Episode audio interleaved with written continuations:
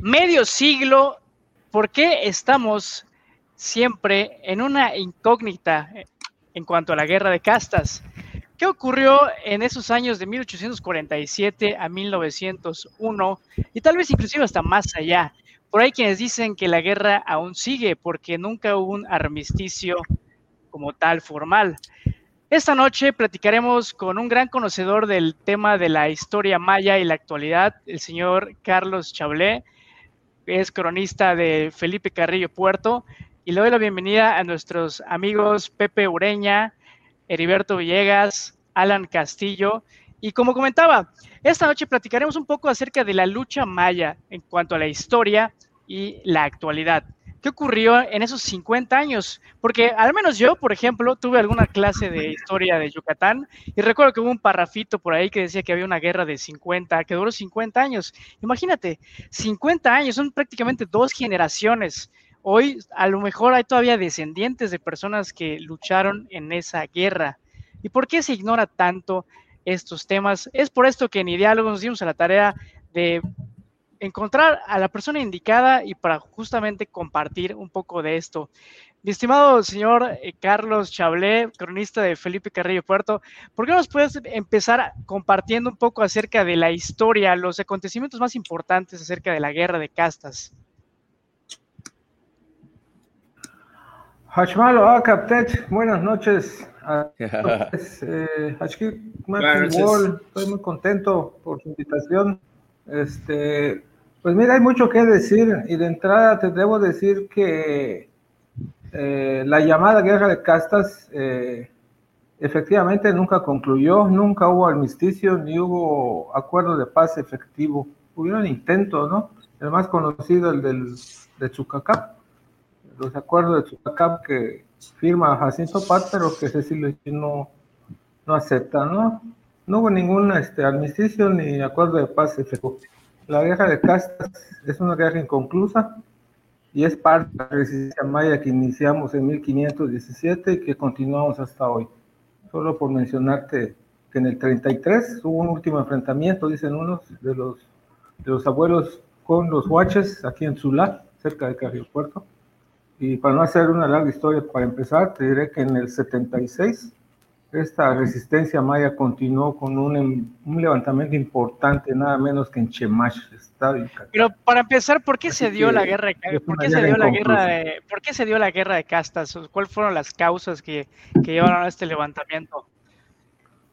Mira, eh, que siempre se nos dice, nos decía escuela, porque es un tema que ni se toca, está fuera del programa, eh, ¿cómo le llaman? Está fuera de los programas de, estudio sobre educativo, sí, ¿no? Ya no está, no se habla. Ya no te lo dan. No, aquí ni en Quintana Roo, ni en Yucatán, ni en Campeche no se habla de esto como si, si deliberadamente se evite hablar de un conflicto que dejó y decidió el desarrollo económico, social, político y cultural de la península.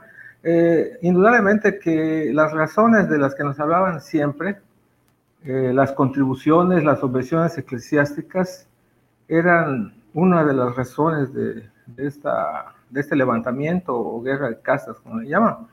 Pero hay uno muy importante y mucho más importante, es que cuando se da el levantamiento en 1847 era precisamente para impedir el despojo de nuestros territorios.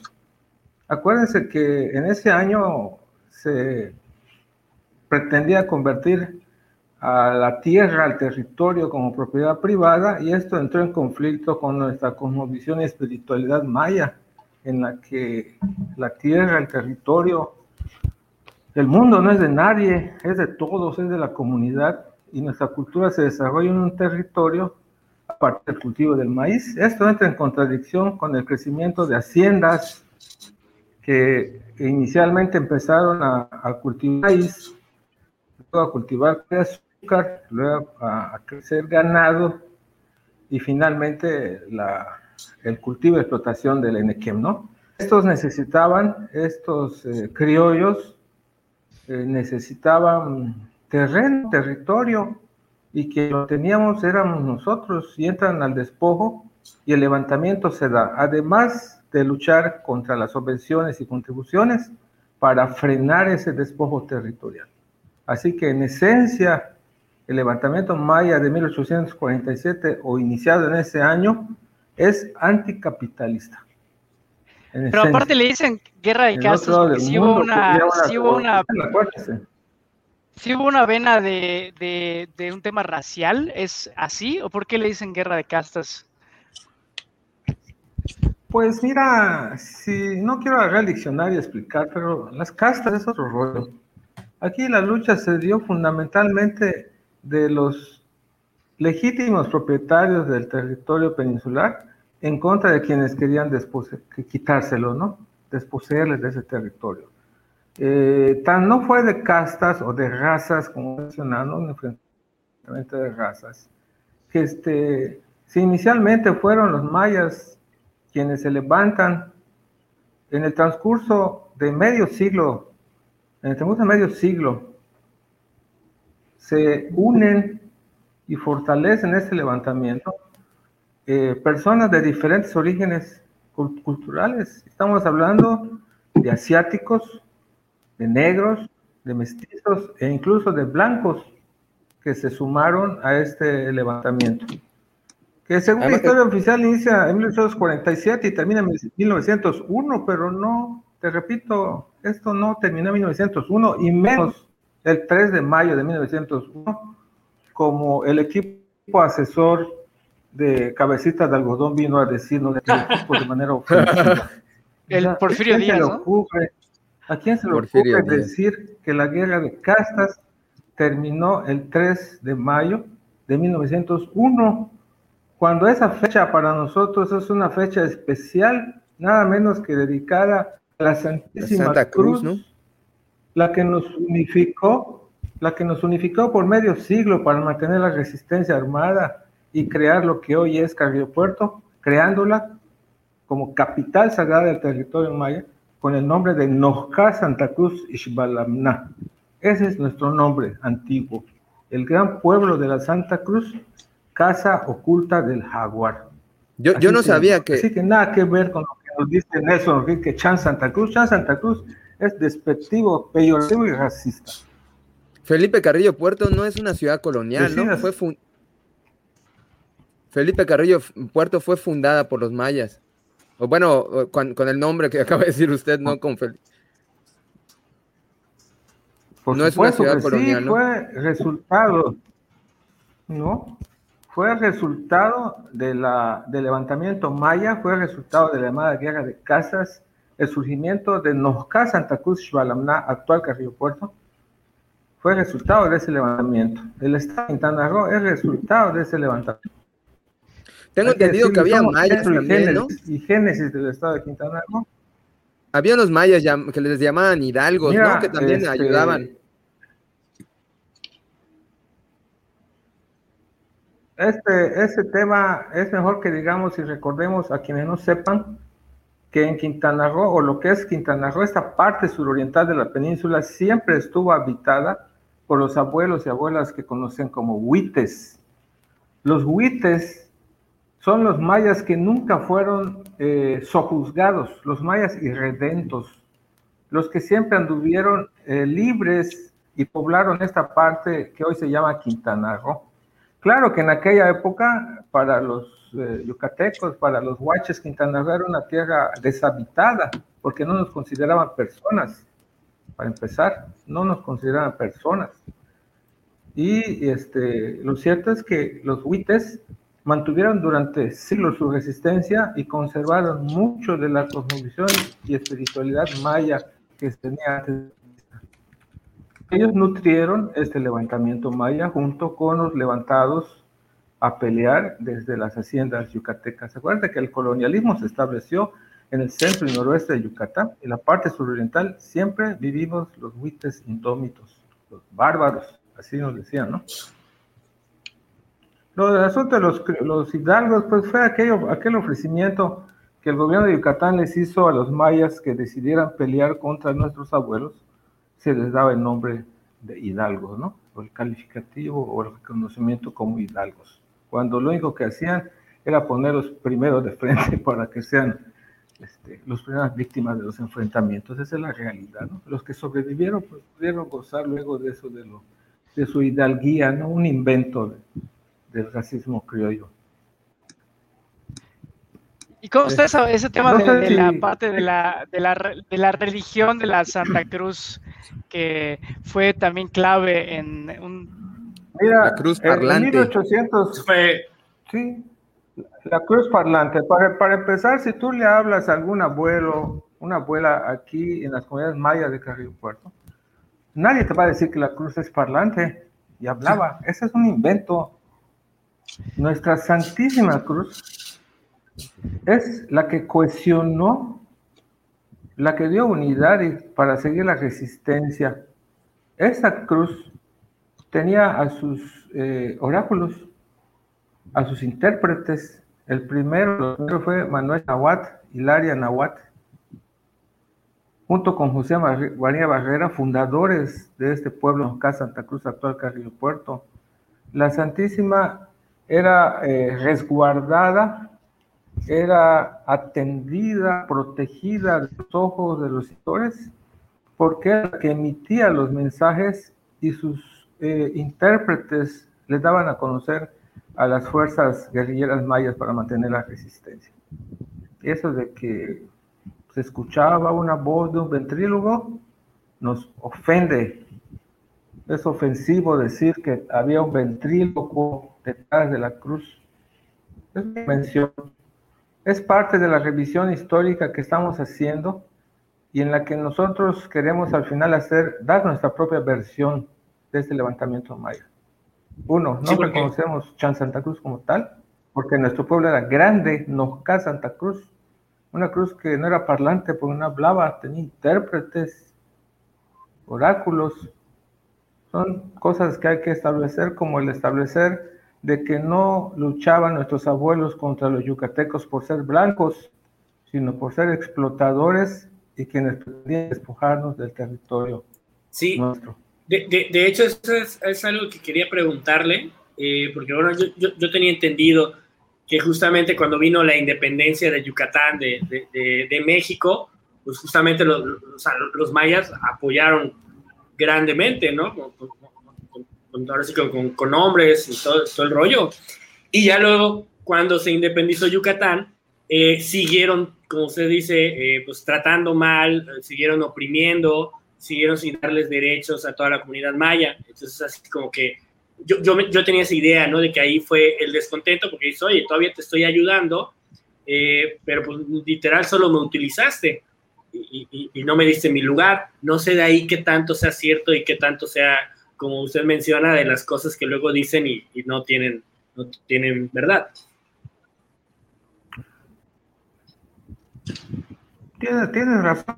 Eh, en las luchas, pugnas interburguesas, eh, gente de la élite yucateca que peleaba por el poder y que luego buscaban esta independencia de Yucatán, de México, pues le ofrecían a los mayas eh, las reducciones de las contribuciones, por ejemplo, de las subvenciones, se les hacía promesas y luego no se cumplían. No se cumplieron. Esto causó malestar, mucho malestar, pero no fue la razón fundamental de la llamada de casta, y expliqué cuál es la razón. Y la, también se menciona de que, coño, que mis abuelos aprendieron a usar armas porque participaron en la lucha entre, interna entre los yucatecos, y no, es, y no es verdad, no somos tan, no somos incapaces. Los abuelos mayas, las abuelas mayas, han mantenido la resistencia, repito, desde 1517 hasta la fecha y, la, el levantamiento fue un levantamiento eh, bien este, eh, preparado, pero que finalmente fue eh, descubierto por algún error de inteligencia militar, supongo yo. Y este, pero es algo, un levantamiento preparado con los objetivos que he mencionado, con el objetivo principal que he mencionado, y que este, no, no, no, no podemos decir de que, ah, es que los mismos yucatecos enseñaron a mayas el uso de las armas, luego pelear contra ellos. No, no, no es así. Llegó, llegó a haber momentos tan especial, tan importantes del levantamiento, que la relación de nuestros abuelos con la colonia británica, Honduras británica, les permitía adquirir hasta mejor armamento que el que tenían los yucatecos. Por eso la resistencia. Por eso pudieron resistir bastante tiempo. En 1847. también dicen, no es que los ingleses querían el territorio y les daban armas a los mayas. No, se le compraban, se les dieron. No, no había nada regalado. Sí, no, no era beneficio. nuestra reina y patrona desde Tulum, comerciaba, comerciaba con ellos y les compraba el armamento. En 1847 estaba el país eh, con el conflicto con Estados Unidos y Yucatán era un país aparte. Entonces lo, interesante es...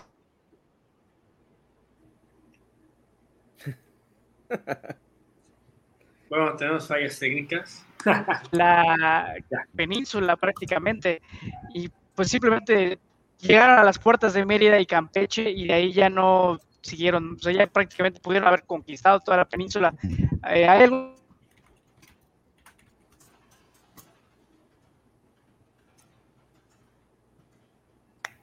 En lo que se descongela, Gustavo, en lo que se descongela, Gustavo, primero la, la, este, la eh, ¿Cómo es que deciden rebelarse? El conflicto con Estados Unidos y la lucha por la independencia eh, de Yucatán con respecto a México, pues fue, fue una coyuntura que, que, se aprovechó también para el levantamiento, hay que decirlo también. Ese conflicto que tenía México con Estados Unidos y que los mismos conflictos internos eh, fueron favorables para nuestro levantamiento, por supuesto que sí. Así, así fue. Hay que, hay, hay que mencionarlo. Gustavo. Sí. ¿En qué me quedé? Aquí, estoy. Es que te congelaste y perdimos el hilo. No sé si, si este Heriberto se dio cuenta, pero. Sí, le, decía, ¿cómo es que no, no hubo esa conquista de, todo el territorio maya, de todo el territorio de la península? Ahí también, ese, fíjate, esa versión, ¿no? ¿Por qué los mayas estando a las puertas de Mérida y de Campeche, sobre todo de Mérida, unos kilómetros de Mérida. No, invadieron. No a tomar ah, exactamente. Porque ya estaba prácticamente. No, teníamos que invadir, podíamos haber recuperado hasta Mérida. Este, por alguna simple razón podría ser, hay muchas, ¿ah? Hay muchas hipótesis.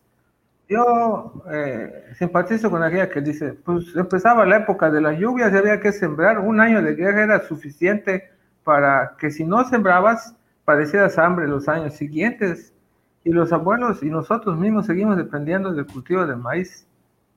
Si no había maíz, si no había milpa, no había maíz. Entonces regresan. Regresan y se, se posesionan de toda esta parte que hoy es Estado de Quintana Roo y establecen Nozca Santa Cruz como capital. Otros dicen, no, es que no tenían la capacidad. Bueno, probablemente, pero lo, lo que sí es real es que cuando las lluvias caen, es la hora de sembrar. Sí, hay que aprovecharlo. Se dio una vuelta y regresar. O sea, si no, hubiera sido por, si no hubiera sido por la lluvia, a lo mejor sí hubiesen tomado la ciudad, por lo que nos comenta. Pues toma en cuenta que un año de guerra es un año en el que se dejó de hacer muchas de las actividades normales. Exactamente, se deja de. La vida. Sí, sí o sea, deja de tener recursos. Ahorita lo pescaba muy horondamente, pero una guerra es cruenta y los abuelos que le recuerdan hoy lo que le contaban sus abuelos sobre la guerra te dicen, pues por supuesto que no queremos que haya otra guerra, por supuesto que no, porque supieron una, pregunta. boca de sus abuelos cómo, qué ocurría. Sí, dime. Se supone que eran tres personas. Bueno, lo que yo investigué, vi, que hay Manuel Antonio hay Cecilio Chi y Jacinto Pat fueron los, los líderes, ¿no? De, de la subversión, por así decirlo. Pero en ese punto, los que llegaron a Mérida y que no decidieron entrar hasta la ciudad, ¿allá estaba alguno de esos tres? Eh, esos tres que mencionas fueron los principales dirigentes del levantamiento, pero no fueron los únicos. Eh, cuando se descubre la conspiración, como le llaman, cuando se descubre que se va a dar un levantamiento y detienen a Manuel Antonio Ay, el Batap de Chichimilá, y lo juzgan y lo, uno dice que lo fusilan, otro dice que realmente fue colgado. Cuando fue detenido, también fue detenido con los hermanos Puck, de los que poco se sabe. pues así como no sabemos de los hermanos Puck, tampoco sabemos de muchos dirigentes que estuvieron al frente de este levantamiento. Hoy se conoce más siempre en los discursos, en los discursos conmemorativos políticos se habla de esos tres personajes y se habla incluso de sus diferencias, pero por supuesto que hubieron más dirigentes de este levantamiento y que también hubieron mujeres. Claro que hubieron mujeres y la prueba es que María Wicap fue dirigente en la época más crítica de ese levantamiento maya y desde Tulum. Perfecto. Y ellos no, no llegaron a este punto, porque bueno, yo sí me tomé la, aunque estuve leyendo, bueno, más bien viendo videos, me tomé la, o sea, me imaginé estando en el lugar y decir, ¿por qué si tenían la posibilidad de, pues ya de, ser dueños, no dueños, ¿no? Pero tomar las tierras y ser completamente, pues, este, digamos que, pues, sus tierras que habían estado en Mérida y, volverlas a tomar, llegaron a ese punto y, y, y decidieron replegarse yo me imagino que alguno de esos líderes tomó la decisión de vamos a regresar a sembrar o vamos a hacer, o, a lo mejor, como usted comenta, ¿no? Era otro líder y, pues nada más se quedaron estáticos, ¿no? Pero yo sí eh, siento que allá dejaron ir una buena oportunidad. A lo mejor estaríamos ahorita hablando de que Yucatán sería un país. Maya. Maya, sí. Mira, eh, mira eh, tomaron desde mi punto de vista, creo que fue la mejor. Eh, la abundancia de caudillos o de líderes eh, debatables en el movimiento era una fortaleza y una debilidad también. Y cuando digo fortaleza es porque si el gobierno yucateco decide ajusticiar a Manuel Antonio, había muchos más. Siempre hubieron más. Durante 50 años eh, hubieron más dirigentes. Ya ves que José María Barrera fue el fundador que los hijos de Jacinto Pat continuaron, que hubieron líderes como Bernardino Ken, que estuvo, fue el brazo derecho de María Wicap junto con Crescencio. O sea que por liderazgos no paramos. Hubieron muchos liderazgos. Claro, este. Lo, minimizan ahorita, pero. Muchas Sí, porque fíjate lo difícil que es erradicar un movimiento como este habiendo tantos líderes, sí le fue muy difícil. La, ah, es que, la resistencia como, como, nación duró medio siglo, ¿no? Medio siglo que parece fácil, perfecto, no cometimos ningún pecado por no tomar herida, pero, pero nuestros abuelos se posesionaron de lo que actualmente es el, estado de Quintana Roo, gobernaron desde aquí, desde Nojal, Santa Cruz, actual Carrillo Puerto, y mantuvieron relaciones como nación, como nación con otra nación, nada menos que con la Gran Bretaña. y, de alguna manera, por medio de Belice, con correspondencia hecha en maya y en español. Y de alguna manera, eh, pues igual como que era, e, era tierra, pues digamos, más, más, más fértil, ¿no? Donde se podía trabajar más. Pues, digamos, Mérida, pues no es que, que digas Mérida se puede hacer mucho por Mérida. Y, y, ya como que para todo el oriente de la península, pues es como que más productivo, ¿no? Sí, efectivamente, estamos hablando de la zona maicera, conocida, ¿no? Sí, estamos hablando de la zona oriental maicera, como se conoce actualmente eh, en Yucatán, pero, pero te recuerda, y vuelvo a insistir, se pensaba que lo que hoy es Quintana Roo era un terreno baldío, así decían los mapas, un terreno baldío. ¿Qué baldío? La riqueza forestal, la más grande biodiversidad que exista hasta hoy, gracias al levantamiento, está aquí no está de ese lado. Y por varios días, cuando por fin llegan en 1901, cuando invaden y ocupan Santa Cruz, eh, lo primero que hace es declarar esto como un territorio federal para explotar precisamente esos grandes recursos naturales que, hasta la fecha existen. Pero después de, después de que se replegaron, ¿qué pasó? ¿Qué fue lo que sucedió después de que llegaron allá y decidieron ir a sembrar? Bueno, aparentemente esa fue la razón. ¿Qué, ¿Cuál fue el siguiente paso en cuanto a la guerra de castas, mal llamada guerra de castas? Cuando deciden no tomar medidas, se retira cada quien a sus pueblos, no exactamente, no solamente a, a lo que es hoy esta parte suroriental de la península, regresan a sus, a sus casas, regresan a sus tierras, regresan a su y el gobierno mexicano entiende esto como una debilidad y arma una contraofensiva, pero lo primero que se hace y sucede eh, muy importante es la fundación de Nosca Santa Cruz el 15 de octubre de 1850. Estamos hablando de la fundación de esta ciudad como centro de un territorio maya, como capital de la nación maya en esta porción suroriental del país. ¿Qué es lo que hoy es Felipe Carrillo Puerto, no? Lo que es el estado de Quintana Roo y como capital, nos casa Santa Cruz actual Carrillo Puerto. Y esta, este inicio con la fundación y con la Santísima Cruz como misionera y unificadora de las fuerzas mayas rebeldes, eh, nos permite medio siglo de vida autónoma e independiente. Esto se hace fácil, pero hay que, hay que decir que medio siglo, aunque es un parpadeo en la historia, fue medio siglo en los que se demostró, eh, primero, la determinación de defender un territorio, la determinación de continuar con la cultura y su propio desarrollo, ¿no? Una recreación de la cultura, un, un desarrollo propio durante todo ese tiempo. Está interesante porque justamente, pues bueno, es, es, es evidente que hay cierta omisión de, de, de muchos eh, periodos de la historia en la historia oficial que imparten las escuelas.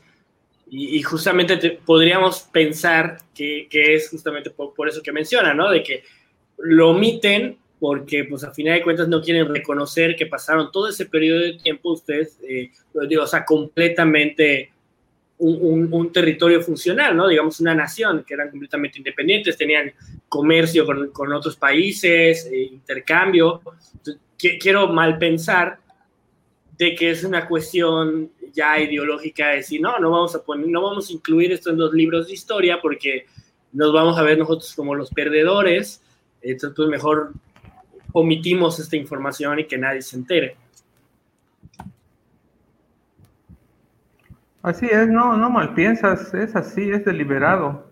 Es deliberado porque es mejor vender la imagen del maya este, eh, bailando jarana con vistosos civiles y ternos dorados y con Filipinas, a mostrar la imagen de un maya irredento eh, que fue capaz de gobernar su territorio durante medio siglo, que demostraron que era posible enfrentarse no al mexicano, que derrotaron a mercenarios norteamericanos, que todo lo que se hizo, eh, estamos hablando de una campaña una campaña definitiva que inició en 1898 y llegan en 1901 a la toma de Santa Cruz, pero fueron varias campañas fracasadas, varias fracasadas, porque la resistencia era fuerte. Y acuérdate que la puntilla eh, incluyó no solamente la fuerza militar que encabezaba el sanguinario, odiado y nefasto general Ignacio Bravo, sino que también al mismo tiempo el gobierno mexicano entró en tratos con la Gran Bretaña para finalmente cederle Belice, fijar listas territoriales con la condición de que se dejara de vender armamento y provisiones militares Porfirio Díaz, a los mayas rebeldes. Sí, fue en la época de Porfirio Díaz. Súmale a esto que también se, eh, además de promover esta, este, esta fijación de límites territoriales que beneficiaron a Gran Bretaña, con tal de evitar que se siga vendiendo armamento a los mayores rebeldes, la creación de esa famosa aduana, eh, hoy conocida como Chetumal, el famoso pontón. Pontón de blanco, ¿no? Pontón Pompeyo Blanco. Exacto. Era precisamente para actuar como una aduana eh, que fiscalizara, que, checara, que, que, se cumpliera este principal objetivo de que no se le vendieran armamentos a los mayas. Agrégale la construcción del famoso tren, el tren militar de Santa Cruz a Vigilio, que fue eh, permanentemente asediado y saboteado por los guerrillas mayas, finalmente se crea con un objetivo militar llevar y traer soldados y sus provisiones desde el primer puerto, eh, Vigía Chico es el primer puerto que tuvo Quintana Roo como territorio federal, hasta Santa Cruz. Todo esto, todo esto era una estrategia militar para ocupar, invadir, ocupar y tratar de vencer la resistencia maya. Llegaron en, mayo de 1901, sí es cierto, pero cuando llegaron, los abuelos ya se habían ido a la selva. Habían optado por continuar la resistencia desde la selva.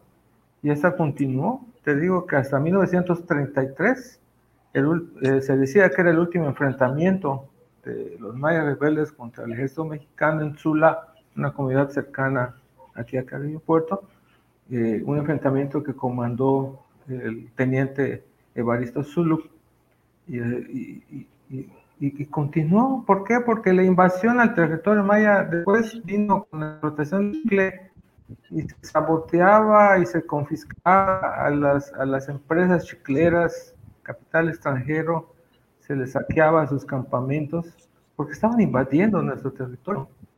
Comentó, comentó justo, eh, don Carlos, comentó, comentó justo que esa era una de las razones de la guerra, el, despojo territorial, pero hubieron algunas otras razones por las que se dio ese levantamiento, aparte del tema de la tierra, o qué otro tipo de flagelos sufrió el pueblo maya como para que se levante en ese año de 1847. Las llamadas contribuciones y lo más mencionado, las subvenciones eclesiásticas. Habían precios por boda, por bautizo, por todavía Por, cualquier pretexto, había un cobro hacia los mayas. Y, las contribuciones pues, son los impuestos que tenían que pagar. Fíjate que tan no fue de, de razas esta lucha que cuando se quiere firmar el acuerdo de Tzucacá para buscar la paz, Jacinto Pat y su Estado Mayor incluyen en ese acuerdo que esas contribuciones y obvenciones se reduzcan no solamente para los mayas, sino a todos por igual. A todos, tanto a mayas como a los no mayas. A todos. Así que es un argumento más para decir, eso no fue de razas. Ellos pedían por todos. Y además, este, eh, además de esto, pues mira que la, la, colonización española y todo lo que en la encomienda, los repartimientos, las reducciones que se padecieron eh, en esta parte colonizada de Yucatán, centro noroeste, pues eh, era, de, era, era, un, tiempo de una grave y grande explotación que no querían que continuara, que querían evitar que se extendiera hasta el resto de la península. ¿Considera que esas demandas siguen vigentes hoy? Pues mira, exactamente no. Hoy, hoy no. Vamos a, vamos a hablar de actual, algo actual. Eh, ¿Tú leíste mi carta abierta a, ya sabes quién? Eh, no, pero vi, uno de sus videos. Hay una carta abierta, ya sabes quién. Por la supuesta disculpa que pidió hace poquito el show el, circo. Platíquenos o, léanos la carta. No, te pregunto para que sepamos, porque hay mucha, hay mucha, Adelante. la decirte que mucha gente la leyó y, creo imposible que, que, este señor López no la haya conocido. Pero ahí mencionamos precisamente este, eso que estás diciendo, o, más o menos estás diciendo, eh, vino a pedir perdón por los daños que le hicieron a nuestro pueblo durante la guerra de castas. Vino a pedir perdón. Nunca lo hizo, hay que decir. Nunca lo hizo. Le encargó a su secretaria de gobernación que, se, que lo hiciera en lugar de él. No lo hizo como representante del Estado mexicano. No lo iba a hacer porque el Estado mexicano sigue siendo racista neoliberal como los anteriores. Decidió no hacerlo. Hay cosas eh, hoy más importante es a que nos venga a pedir perdón y lo señalé, creo yo, puntualmente en esa carta abierta, en el sentido de que, ¿qué sentido tenía hacerlo? Si los más de hoy, no solo los de Quintana Roo, de toda la península, tienen problemas más y más graves, ¿no? Eh, problemas de falta de apoyo a la milpa, a la producción, apoyos reales al desarrollo, no, no este, ¿cómo se llama esto? no regalitos como esos fuera del bienestar, que son nuestros mismos impuestos que nos están regresando o que les están regresando a los mayas en este caso. Eh, problemas tan serios como el de los megaproyectos. Si la guerra de casas empieza precisamente para frenar el despojo y la invasión del territorio, pues eso se está haciendo. Sucede con, el, tren Maya. Eh, así que las razones por las cuales se da este levantamiento vuelven a aparecer hoy. ¿Cuál es, el, e, ¿cuál es su opinión acerca del evento ese que hicieron para pedirle permiso a la Madre Tierra? Se imagino de tener alguna opinión al respecto. Pues nunca nos enteramos si le respondió la Madre Tierra. Estoy seguro que no. Sí, seguro que no, porque un evento como la del el evento del perdón, como ese mencionas, fueron unos eventos hechos a modo eh, muy folclóricos en los que se ofendió mucho más a la madre tierra. Y en el, perdón, pues se ofendió a los herederos de los jefes mayas de aquel levantamiento. Ni siquiera se les presentó por sus nombres, recuerda. Nadie dijo ni cómo se llamaban los jefes mayas que estaban enfrente. Y hay que decir también que, que nadie supo cómo se eligió a, a, la persona que habló en nuestro nombre, que habló en nombre de los dignatarios mayas y que aceptó las disculpas o sea, del señor López.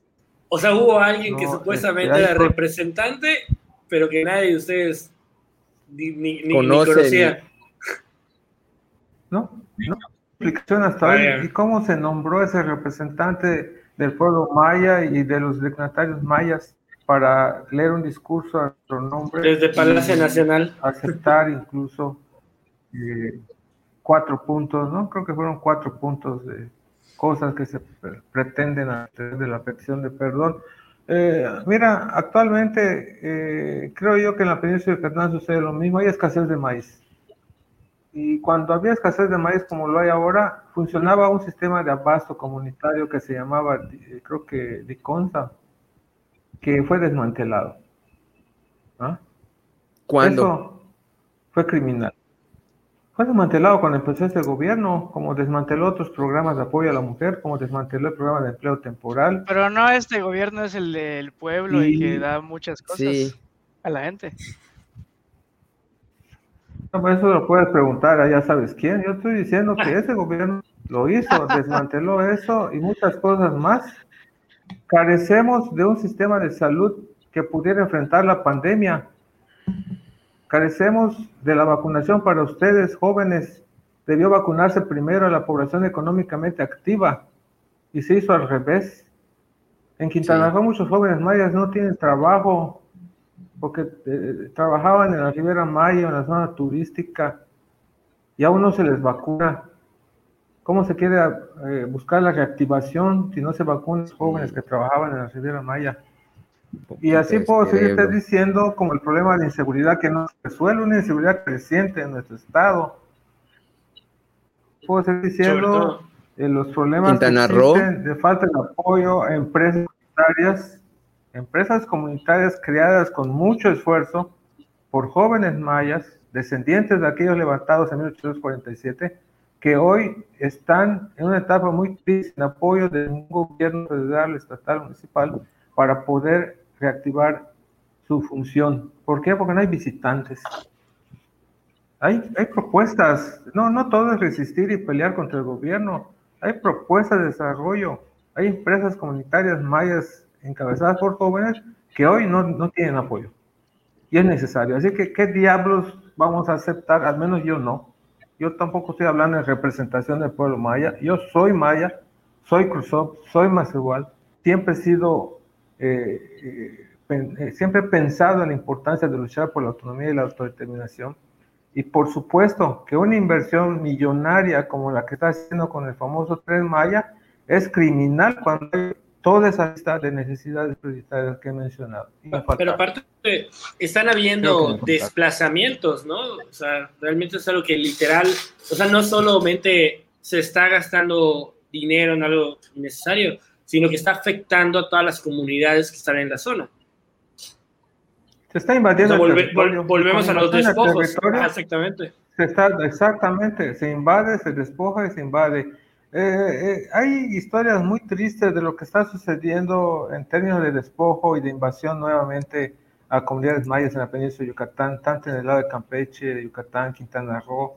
Eh, eh, eh, lo que se está haciendo este, no, no, no representa aún, creo yo, una propuesta real de desarrollo con identidad. Una cosa es que creas que a través del tren vas a generar empleos, pues creo que sí. No sabemos de qué manera y exactamente va a incidir en un real desarrollo con identidad. Un desarrollo real. Sí, nada, nada más es Porque malla si de, marketing, nada más. No hay ningún trato con las lujo, comunidades. Ya vieron ustedes los vagones de lujo. Voy a poder entrar a vender mis artesanías a esos vagones de lujo. Creo que no. Es correcto. Voy a poder ir a vender mis, mis, mis cacahuates. En eso? Por supuesto que no. ¿Que va a servir para transportar productos? ¿Qué productos? Si tuviéramos una producción maicera, por ejemplo, frutícola, eh, una, una, si tuviéramos una producción que tenga excedentes para poder usar ese tren y transportar nuestra producción a todos los lugares de la península. Pero si no se está alentando la producción, no se está apoyando la producción de granos básicos. Es más, se habla del maíz como algo que no, no es rentable. No es rentable, pero para nosotros es el principio de la vida, el maíz. Así que eh, esta inversión en el tren Maya es, es, es bastante criminal como lo es la del, del transísmico en Oaxaca. Tan criminal como aquellos, porque hay otras Y- necesidades prioritarias. Y no hay ninguna especie de trato que se haya hecho directamente con alguna comunidad maya con respecto a las ganancias o a la operación del tren. Que yo sepa, no había que preguntarle al neocolonialista de Jiménez Pons, que tanto, tanto habla a favor de un tren. Había que preguntarle si tiene convenios favorables. Ah. O déjate Bajo favorables, existe algún Con convenio, Carlos Slim, compromiso. grupo ICA. Son los beneficiarios. La mafia del poder sigue beneficiándose a través de la cuarta transformación, con este y con otros proyectos. ¿Y cómo, cómo ¿Y ve, qué cómo ve sería? esa parte? Sí, perdón, Dale, dale. Alan, Alan. No, no, no, dale, dale. ¿Cómo, cómo, cómo ve, ¿Cómo ve esa parte de que el presidente le pide disculpas al rey de España por la conquista? ¿Usted se sumaría a esa petición? Por supuesto que no. Por supuesto que no. Eh, al señor López ni caso le han hecho con esa petición. Bueno, sí le hicieron caso, dijeron que no procede, ¿no? Tanto eh, España como el Vaticano le dijeron que no, no procede. No es importante, es una, una un- como una, ¿cómo le llaman? Una cortina de humo para dejar de ver los problemas principales del país y para dejar de ver sobre todo los problemas que Amén. tienen los pueblos originarios. No es posible que, que bueno, si quisiera realmente eh, llegarse a una transformación, había que desmantelar todo el andamiaje jurídico sobre el cual descansa nuestro país. Todo ese andamiaje jurídico, todas esas leyes tienen un punto de partida y fue en las bulas papales que justificaban de esta parte del mundo entre España y Inglaterra. Se justificaban bulas papales la invasión, colonia y exterminio de muchos pueblos originarios, en este caso el pueblo maya peninsular. Sobre esas bulas descansa toda la legislación que padecemos hoy. Quieren hacer algo realmente transformador, que convoquen a nuevo constituyente y que hagan unas nuevas leyes en las que se reconozca la diversidad cultural, la diversidad lingüística. y el Pero supuestamente le, dieron el bastón de- le dieron el bastón del mando al presidente. Pues lo están No, pero diciendo, no fue acá, ¿no? supuestamente, ¿quién se lo dio? ¿Quién autorizó? Mira, cuando se nombra a un dirigente maya, en este caso, nuestra estructura religiosa militar tiene desde comandantes hasta cabos. Esos cargos no se le ocurre al dárselo a otra persona. Se hacen a través de consejos, reuniones, en las que se reúnen todos los jefes para determinar a quién le corresponde el cargo vacante, por decir, ¿no? Para nombrar un general, un comandante, un capitán. Este, se hace en consejos y se hace en los centros ceremoniales que preferimos llamar iglesias mayas, ¿no? Así se da. Así que el que haya alguien se le ocurrió, mira, los bastones se venden y son chinos, por si quieres uno. ya lo compró en el, en el mercado. Los reales bastones, eh, no sé dónde están, pero aquí no.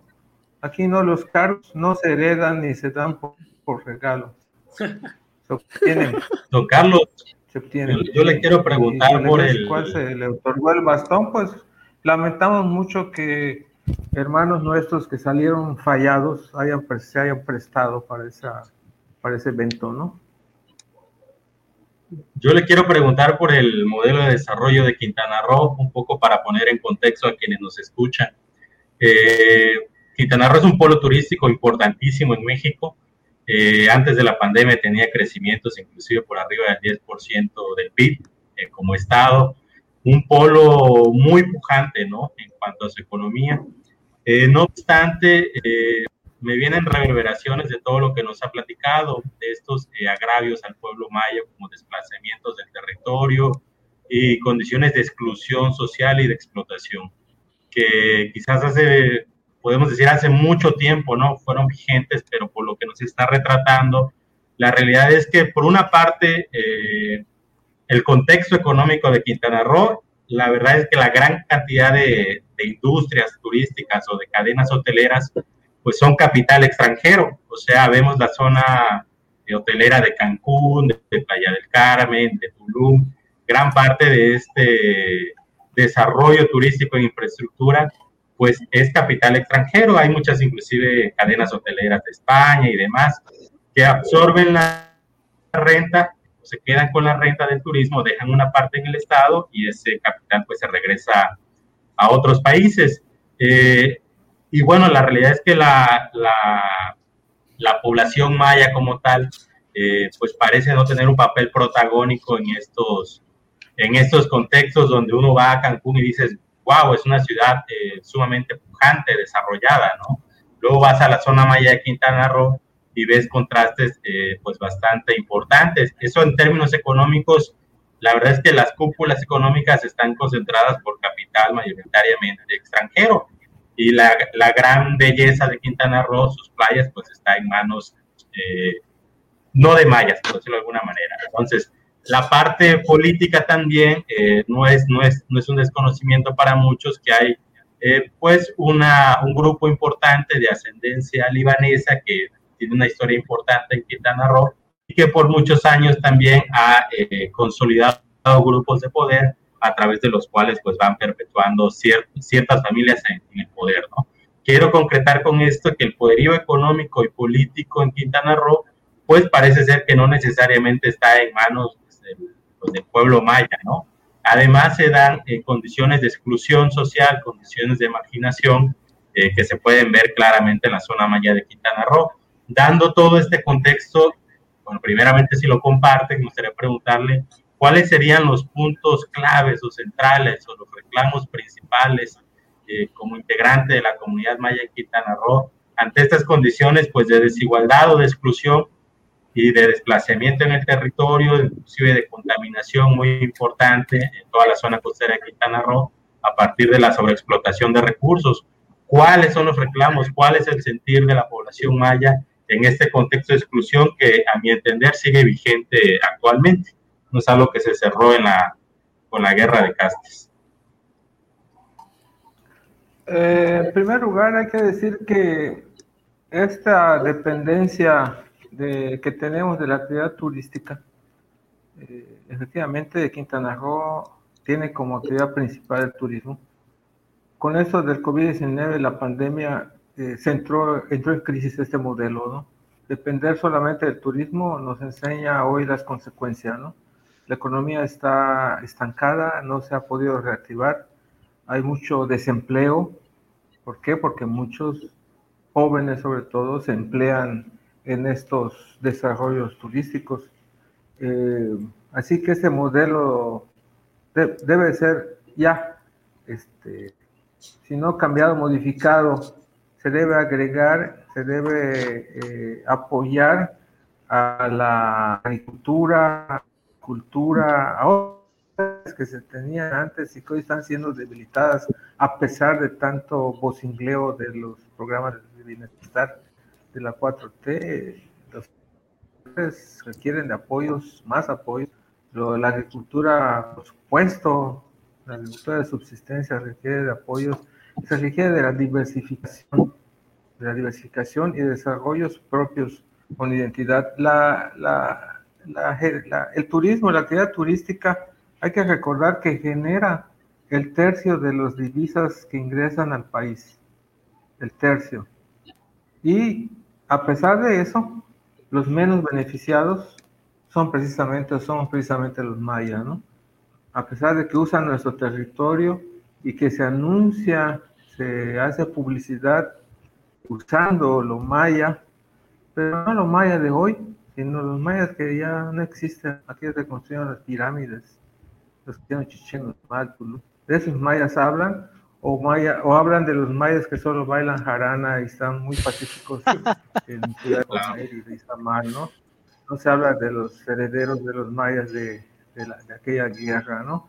Este, el análisis que hace Heriberto sobre la realidad en Quintana Roo, sí lo comparto, sí lo comparto. No te puedo hablar de un programa de demandas porque aún no represento a un movimiento organizado del pueblo maya, me siento parte del pueblo maya, soy cronista, registro acontecimientos como de los que hemos hablado y este y me encanta hablar de nuestra Grecia antigua, me encanta y creo importante abordar el presente difícil que padece hoy nuestro pueblo y buscar soluciones, pero también estamos interesados en, en que nos acuerpemos, nos unifiquemos nuevamente para buscar un desarrollo propio y con identidad y que deje de estar en manos nuestro recurso, eh, todo esto que mencionó Heriberto, en manos de extranjeros. ¿Por qué? Porque es una nueva afrenta y el Tren Maya la va a potenciar, va a potenciar esa afrenta.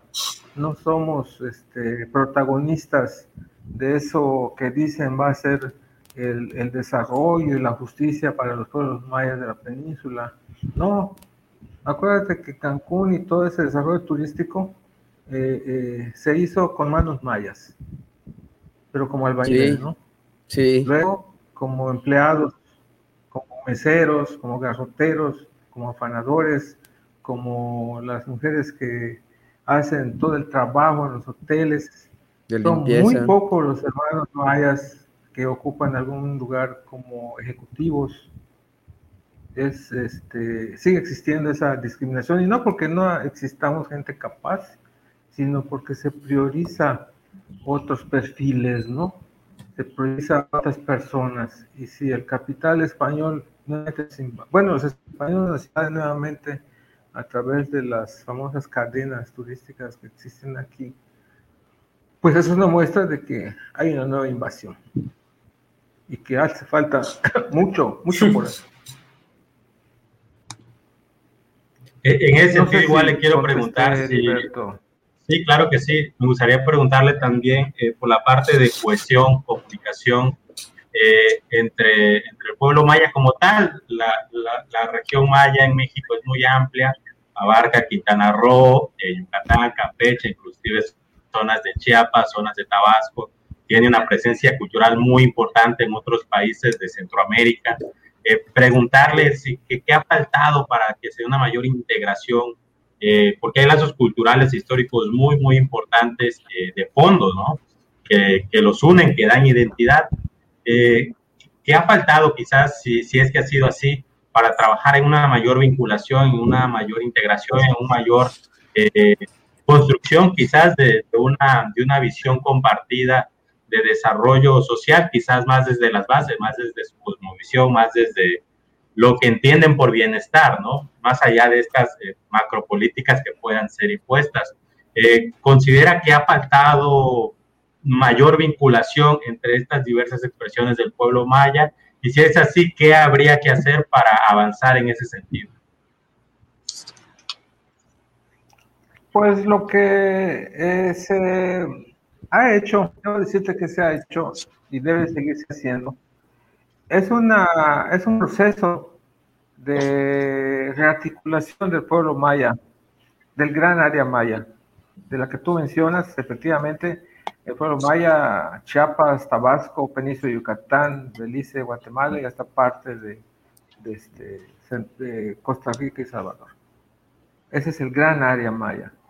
Eh, hemos realizado de 2001 a 2014, al menos lo que yo, en lo que yo participé directa, un proceso de rearticulación que le llamamos Encuentros Lingüísticos y Culturales del Pueblo Maya, en el que se analiza no solamente la problemática lingüística y cultural, sino también la territorial, la autonomía, la educación, la salud, los 13 elementos que conforman nuestra cultura eh, se han atendido en ese proceso.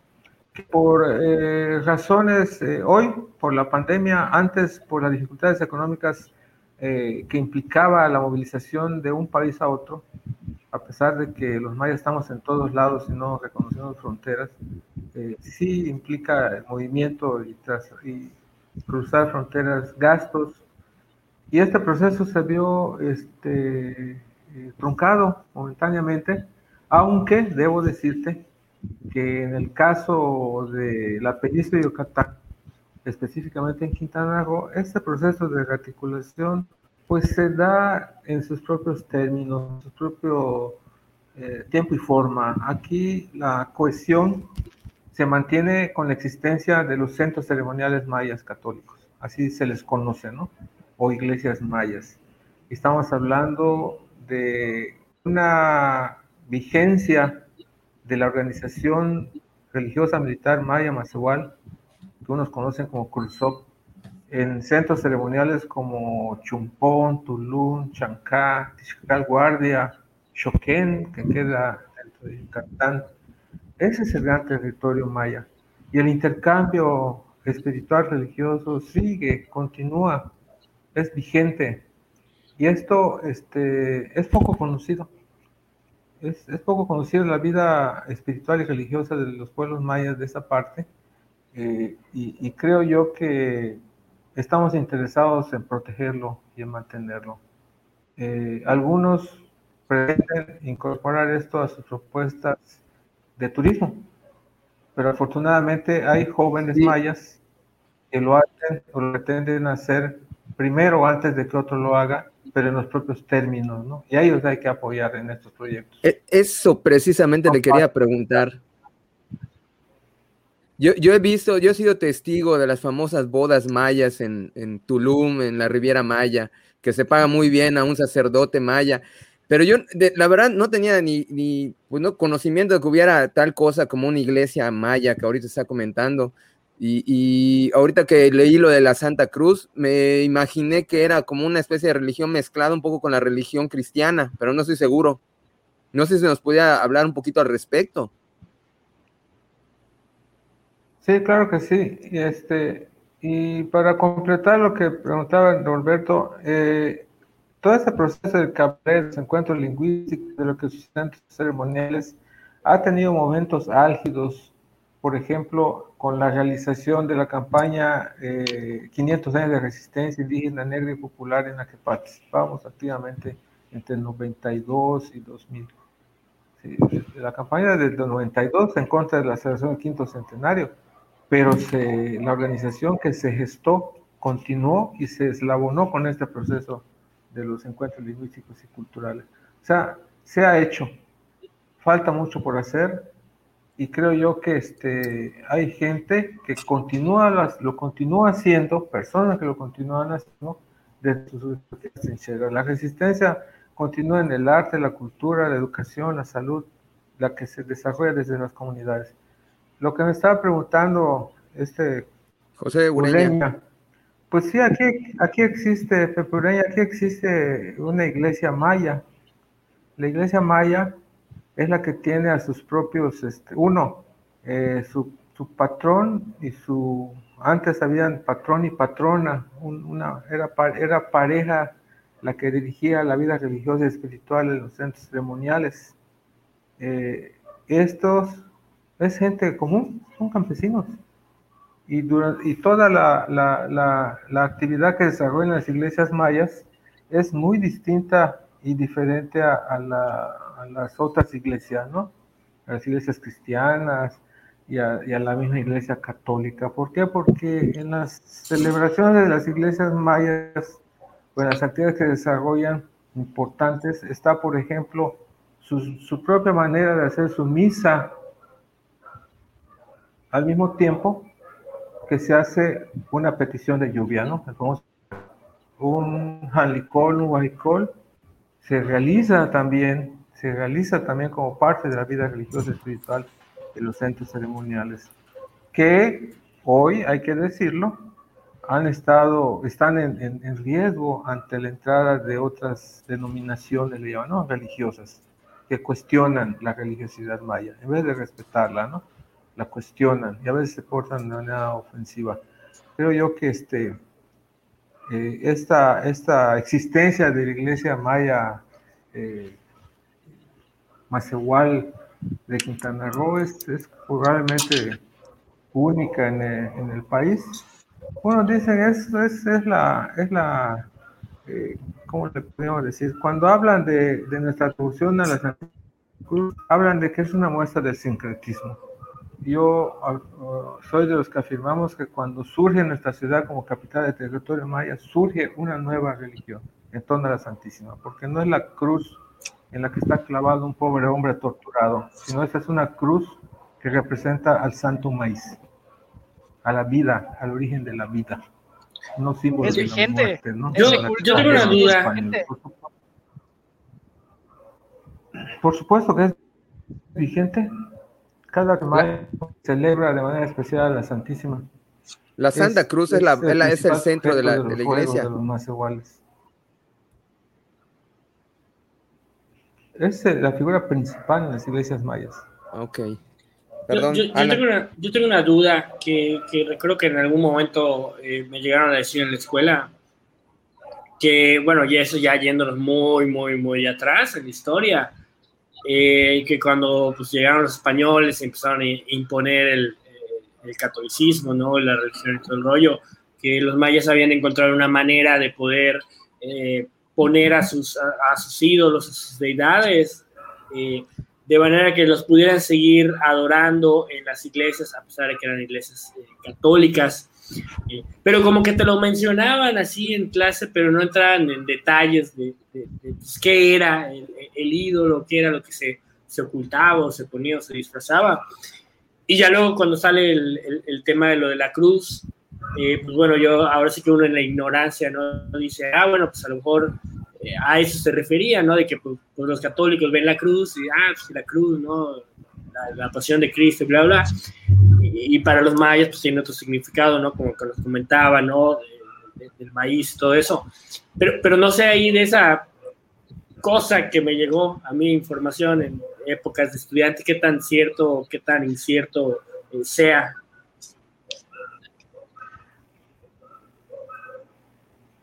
No, así es, cuando te perseguían por tu idolatría, ¿no? Así le llamaban. Ajá, exactamente. Que nuestros abuelos eran idólatras, ¿no? Pues había que ver la manera de cómo continuar con tu espiritualidad más que religión maya, nuestra espiritualidad, y detrás de los santos se ocultaba a la deidad propia, por llamar de alguna manera, o a nuestros dioses propios, ¿no? Para decirlo más claro, ¿no?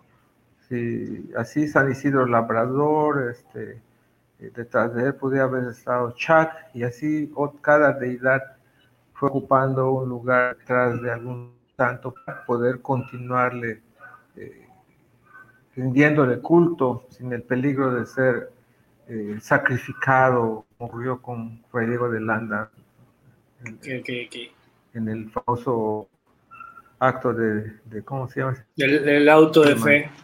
No solo destruyen a, las, a los deidades mayas, el auto de fe, ¿no? Sí, sí, Para evitar eso, pues había que resistir de otra manera.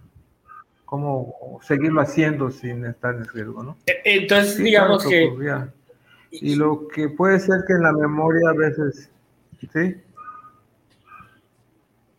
Ah, bueno, no, no, continúa. ¿Sí? No, estoy diciendo que sí, efectivamente, eso, eso que comentaste sí, sí Sucedió, de, alguna manera entonces hubo una, eh, o sea, como que a lo largo de los años eh, hubo, un cambio, ¿no? Porque pues, actualmente pues ya no más es la, la, la, la, cruz, ¿no? En sí, ¿no? Ya digamos como que dejaron de tener eh, deidades específicas como antiguamente, ¿no? Que se tenía Chax, ¿verdad? Y ahora ya todo está concentrado en lo que viene siendo la cruz, ¿no? Entonces sí hubo una eh, transformación, por así decirlo, a lo largo de, de, de los años en cuanto a las creencias eh, a nivel espiritual, ¿no? No hay cultura estática. Las culturas se van transformando, se van desarrollando, incluido en el tema este que estamos tocando ahorita, ¿no? Y, se transforma, pero hay cosas esenciales que no se pierden. Eh, estamos hablando de que aquí se da de manera especial y particular el culto a Santa Cruz en toda la península de Yucatán. Siguen muchos abuelos, abuelas, continúan con las prácticas en torno a la actividad agrícola, cuando hay necesidad de lluvias, cuando hay que agradecer la milpa, el col, cuando hay que curar la tierra, el Jesús. Por mencionarte estas tres ceremonias tan importantes, son, eh, vienen de tiempo atrás, hace de miles de años y que no se han perdido. Por eso ¿Cuántos dioses? la resistencia cultural es tan fuerte. No, yo no hablaría de dioses, ¿no? Hay un panteón de dioses, ¿no? Según la Convención Occidental. Hay una serie de deidades o de, o de fuerzas o de energías, eh, algunos llamamos nahuales, pero esto es una práctica eh, ancestral eh, que se está recuperando actualmente.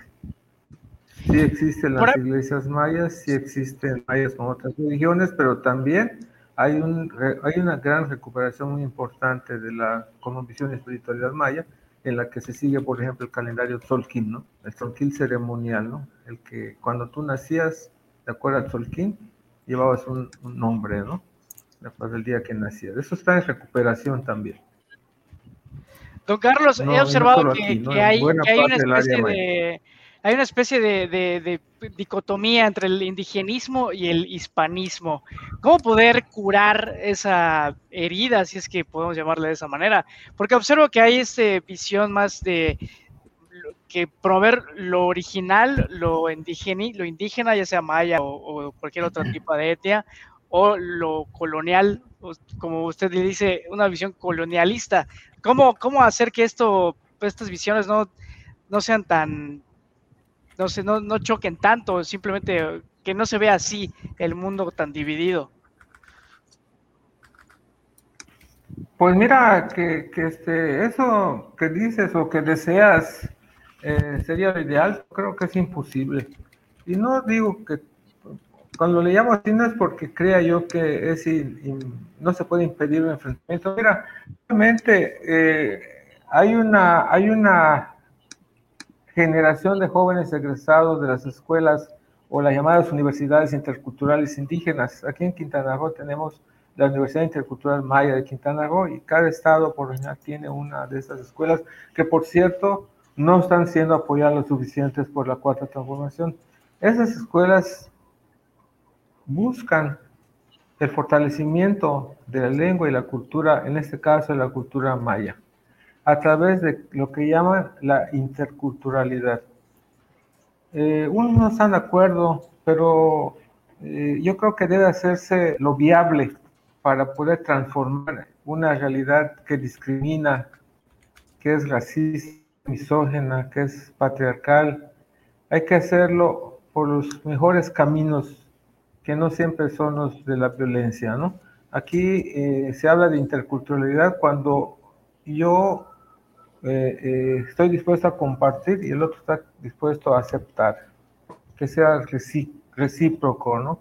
Eh, claro, porque finalmente, bueno, está desde luego la demanda maya que aún es vigente, pero también, pues, estamos en una realidad de pluralidad cultural, entonces hay que ver una manera de, pues, de convivir en armonía y que se dé una tercera cultura tal vez, que es la actual, pero que todos estemos en nuestra zona respeto al prójimo, ¿no? Y a lo que crea. Sí. Sería lo, lo, lo, ideal y creo que es lo que iba a comentar Gustavo. Ya, ya, ya, ya volvió. Eh, eh, el reconocimiento a la pluralidad étnica, a la pluralidad cultural, el respeto a la diversidad de pueblos indígenas, de pueblos originarios, es indispensable para que exista una verdadera transformación del país. Efectivamente, este, es, es necesario llegar a, esa, a, ese, eh, a ese respeto, pero no lo estamos viendo, no lo estamos viendo desde las políticas públicas. Por, ejemplo, se está haciendo, se están ignorando avances legislativos como la Ley General de Derechos Lingüísticos, por mencionar una, en, la que se en la que se reconoce a todas las lenguas indígenas como lenguas nacionales. ¿Sí? Cuando no se le da, eh, cuando no se respeta esta y no se aplica esa ley, eh, ¿por qué no hacerlo? Si es un avance y no es un regalo ni un obsequio, es producto de luchas anteriores, como las universidades interculturales. ¿Qué tan lejos llega eso? Grande de, eh, llega tan lejos como la necesidad de entablar una descolonización. La descolonización que necesitamos para llegar a lo que nos mencionaba Herrera.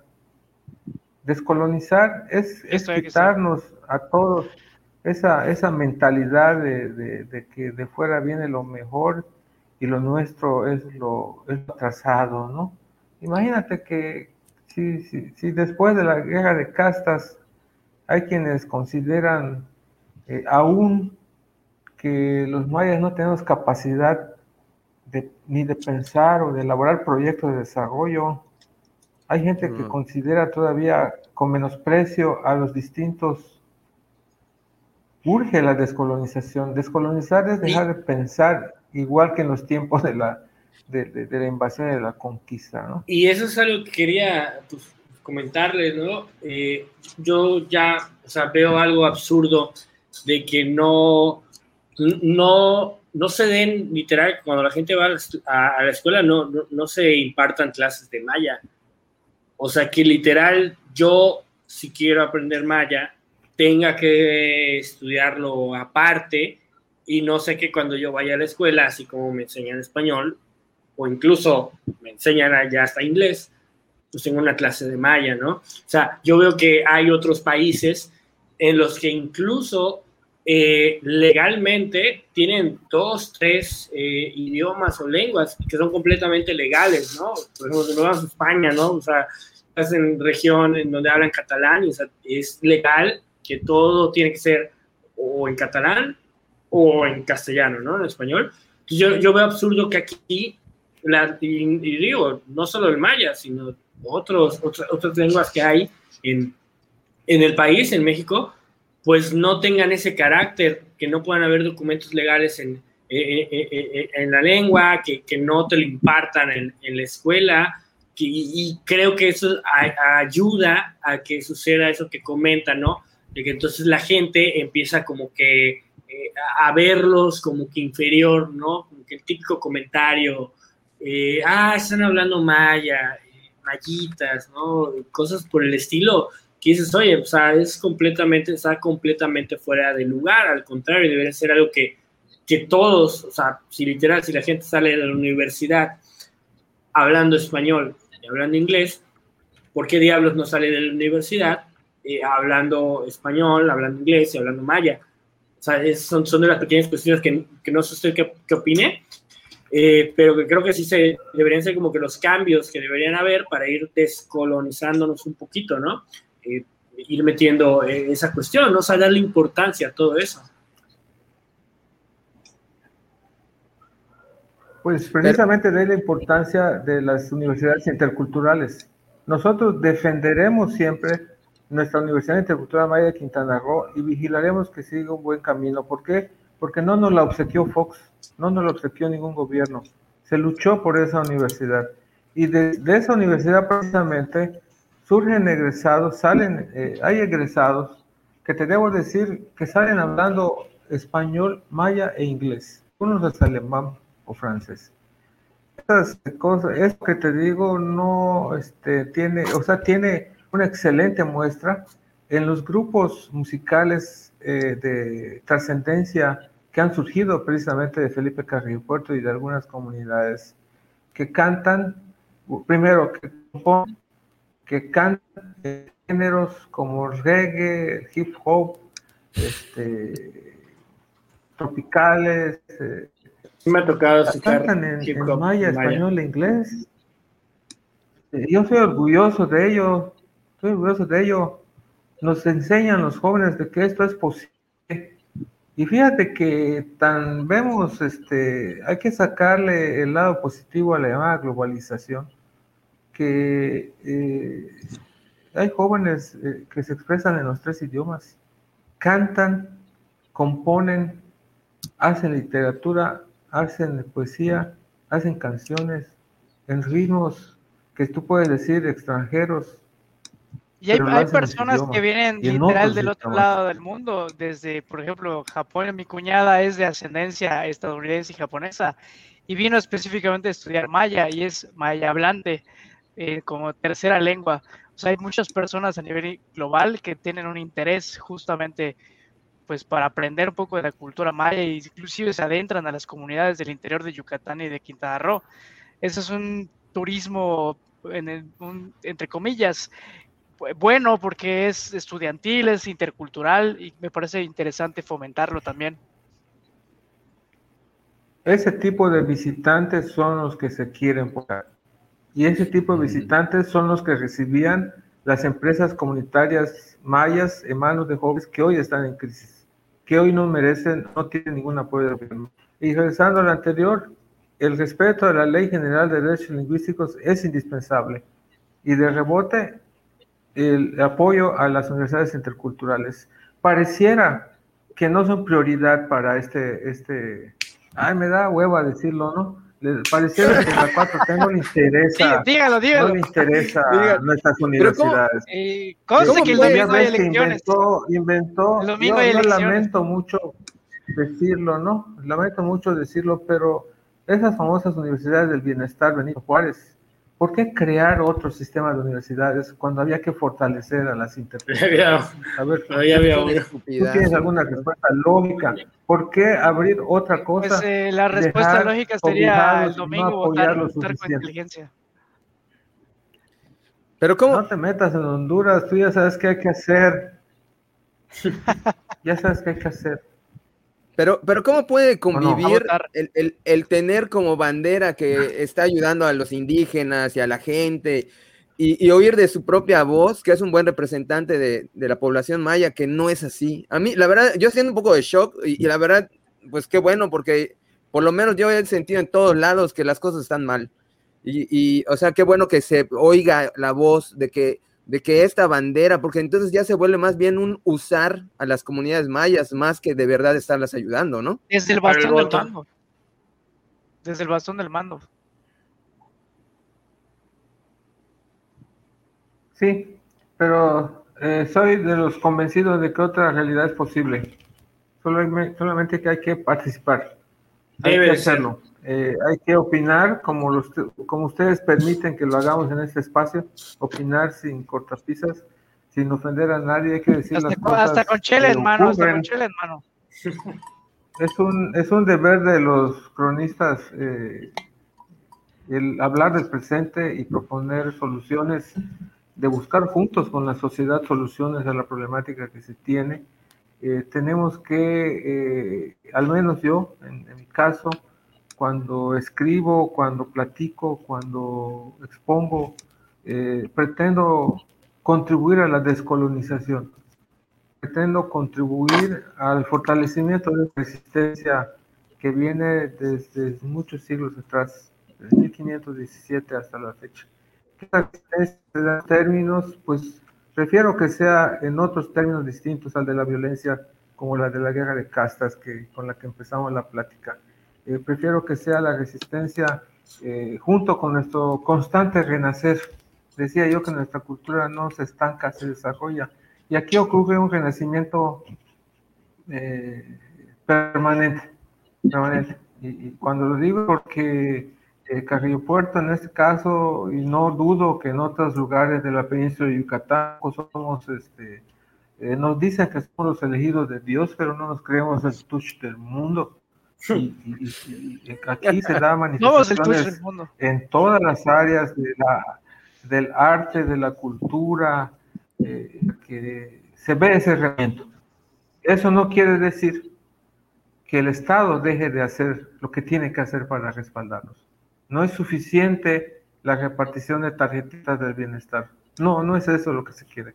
Se quieren de inversiones para el desarrollo, el apoyo a nuestra educación intercultural, el apoyo a nuestras empresas comunitarias de manos de jóvenes, el apoyo hoy con la vacuna que le hace falta a los jóvenes que deberían estar trabajando para ganarse la vida y no lo pueden hacer.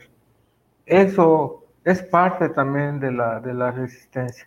Y creo yo que eh, eh, si fuimos eh, de la primera, del primer levantamiento indígena triunfante en el continente, la guerra de casas. Y triunfante, ¿por qué? Porque tú dices, no, pues se dieron la vuelta y no tomaron medios. Sí, se dieron la vuelta y no tomaron medios nuestros abuelos, pero crearon su nación, vivieron por 50 años en autonomía e independencia, lejos de México, lejos de Yucatán, lejos de su alcance de sus gobiernos recrearon su cultura, fortalecieron su lengua, entablaron relaciones hasta con potencias como, como Gran Bretaña, impusieron su, su, su, su, o sea, su dominio, porque son legítimamente los abuelos y nosotros como descendientes somos los legítimos dueños por cierto, de la los, los, ascendientes para... Nuestros ascendientes aquí en Mérida estuvieron dispuestos a vender el Estado a, las potencias extranjeras con tal de esa defensa del ejército. Ahí recuerdo haber leído que ofrecieron al Reino Unido, a Francia, a España, a Estados Unidos. Y por cierto, nadie nos quiso.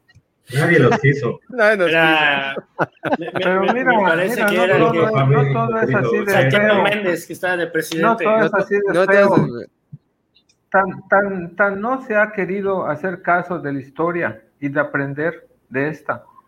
Tanto desprecio existe hacia el pasado que muchos olvidan que incluso Vicente María Velázquez, tal vez hayan oído hablar de él, el famoso dirigente de sanjuanistas, de aquellos que se reunían ahí en la iglesia de San Juan, en el, en el, en el ¿cómo le llaman? En la, ahí tiene su nombre, en San Juan, en, la, el centro de sala de reuniones en San Juan, este, se conoce como San Juanista. Bueno, pues Vicente María Velázquez, para mí es más importante que Miguel Hidalgo. ¿Por qué? Porque él fue de los primeros que dijo en ese grupo que los españoles y sus descendientes harían bien en devolverle a los mayas su territorio que ellos se gobernaran como lo deseen e hicieran de su territorio lo que más les convenga, más o menos en esos términos, se expresaba Vicente María Velázquez. En ese sentido fue un precursor de la autodeterminación y de la autonomía, El artículo incluso del agrarismo. Y era una persona de avanzada, poco recordada y que no se menciona como un antecedente importante de la llamada guerra de casas, incluso de la independencia de Yucatán. ¿Por qué? ¿Por qué dejar de aprender de la historia cuando ya se ha dicho antes, aquellos nos invadieron e interrumpieron un proceso histórico propio? Este señor lo entendió, sabía, al menos se imaginaba que podía ocurrir lo que ocurrió después, una guerra, la guerra de casas. Sigue la guerra de casas, don Carlos. En, en esos términos no. La resistencia sí. La resistencia continúa. Yo estoy absolutamente seguro. Bueno, en otros términos, hemos recibido muchas, hemos aceptado muchas entrevistas y cuando insisten, ah, si es inconclusa, va a reiniciarse porque hay conflictos similares. Hay causas que nos recuerdan la guerra de casas, de casas. Hoy hay problemas que nos recuerdan al inicio de la guerra de casas. Cuidado, que no son, no es un conflicto maya, en Maya. Entran en conflicto con los mayas, ¿ah? Entran en conflicto con los mayas. No los mayas buscan el conflicto. Se está entrando en conflicto con los mayas. Hay que, tener, hay que tener cuidado con eso.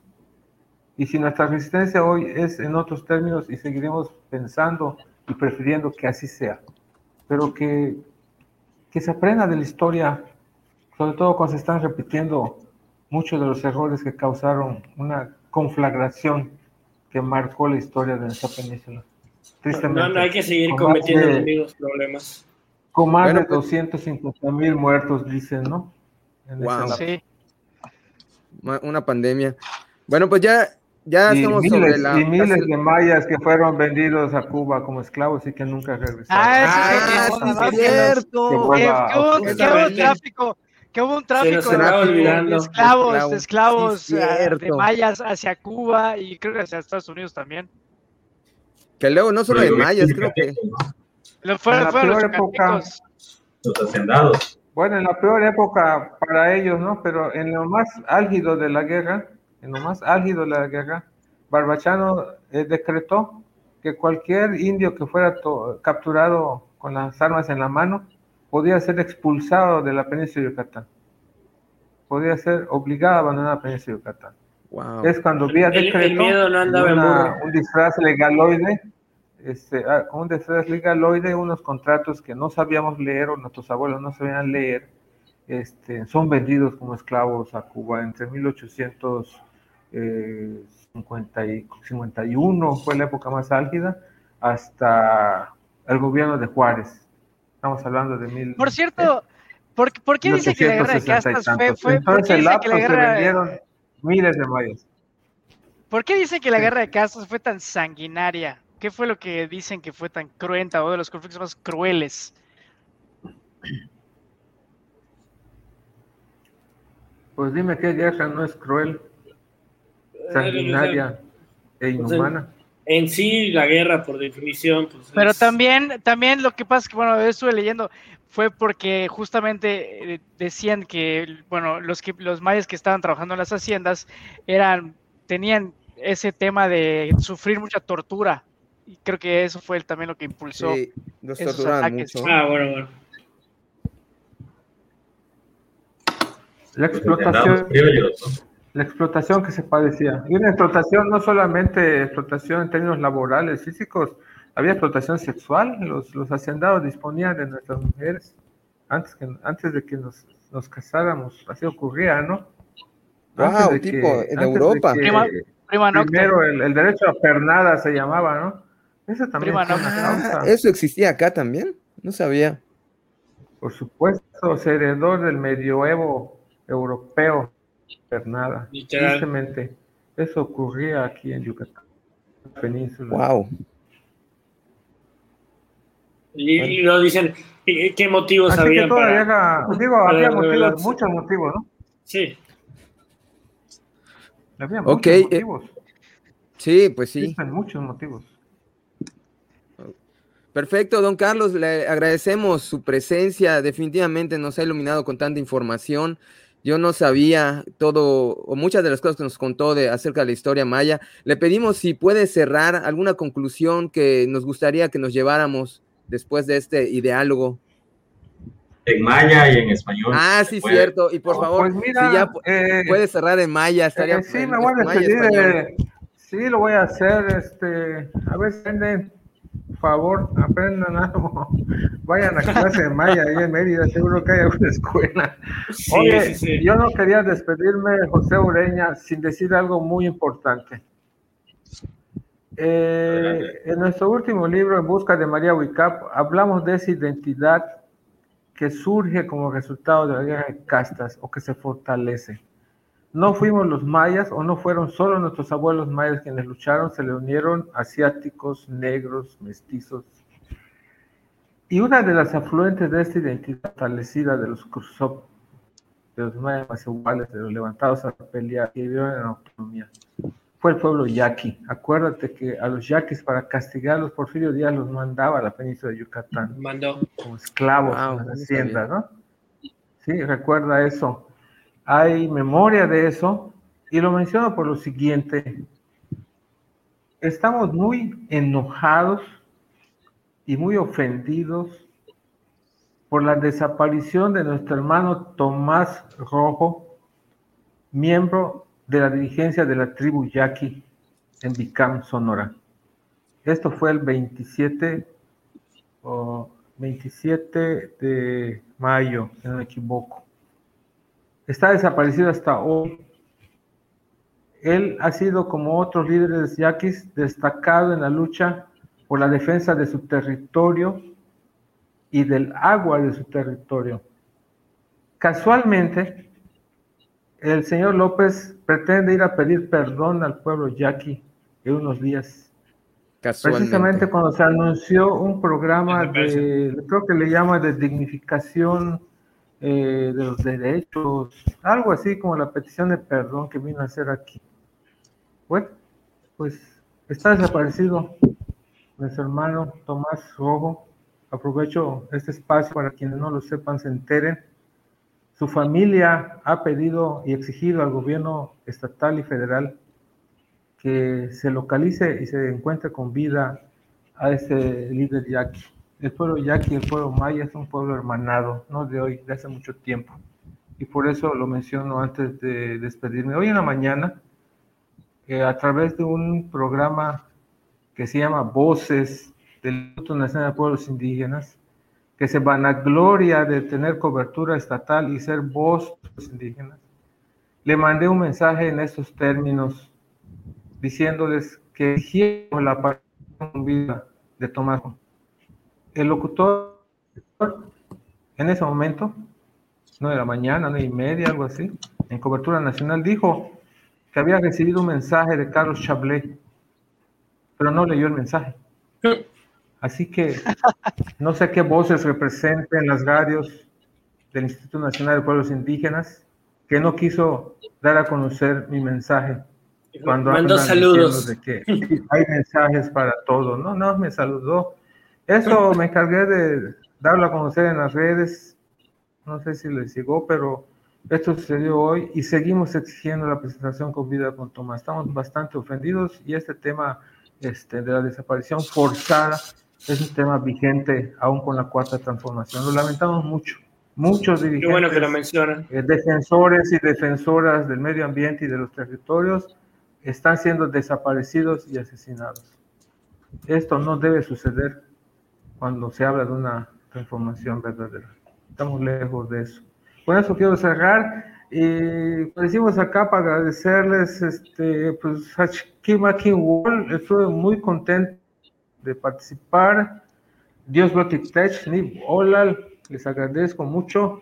Eh, Canantaba es cuídate, Canantaba es cuídense, cuídense de la pandemia, del COVID. Gracias. Cuiden el espacio también. Este espacio es trinchera, así lo veo. Este espacio es trinchera y si es trinchera para estos temas, pues cuenten conmigo. No estoy muy loco todavía. Bienvenido, bienvenido. Don Carlos. Aquí tiene su espacio. Bueno, pues le, conmigo. le, pido rápidamente algo que quieran agregar mis compañeros. Perdón por el orden que creo que lo regué, pero Heriberto. Sí, realmente agradecido con don Carlos por la posibilidad de compartir sus conocimientos, sus posturas, sus, su firmeza, su determinación y su valentía, no nada más para hablarnos de la historia del pueblo maya, sino de la realidad que, estos, eh, que estas poblaciones están viviendo en nuestro país.